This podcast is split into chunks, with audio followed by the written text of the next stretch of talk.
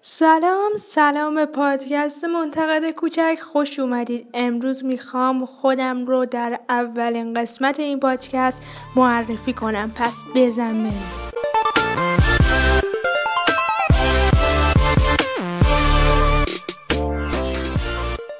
من سارا خودبردیان هستم 17 سالمه و در هنرستان فنی حرفه‌ای آسیه تحصیل می‌کنم. رشتم کامپیوتره و می‌تونم بگم که عاشق فیلم و سریالم. برای همین قصدم این بود که این پادکست رو راه اندازم تا تمام فیلم های خوبی که دیدم رو به بقیه معرفی کنم. من می‌خوام توی این پادکست سه تا از بهترین فیلم هایی که تا حالا دیدم رو معرفی کنم. پس با ما همراه باشید تا قسمت بعدی. خدا نگهدار.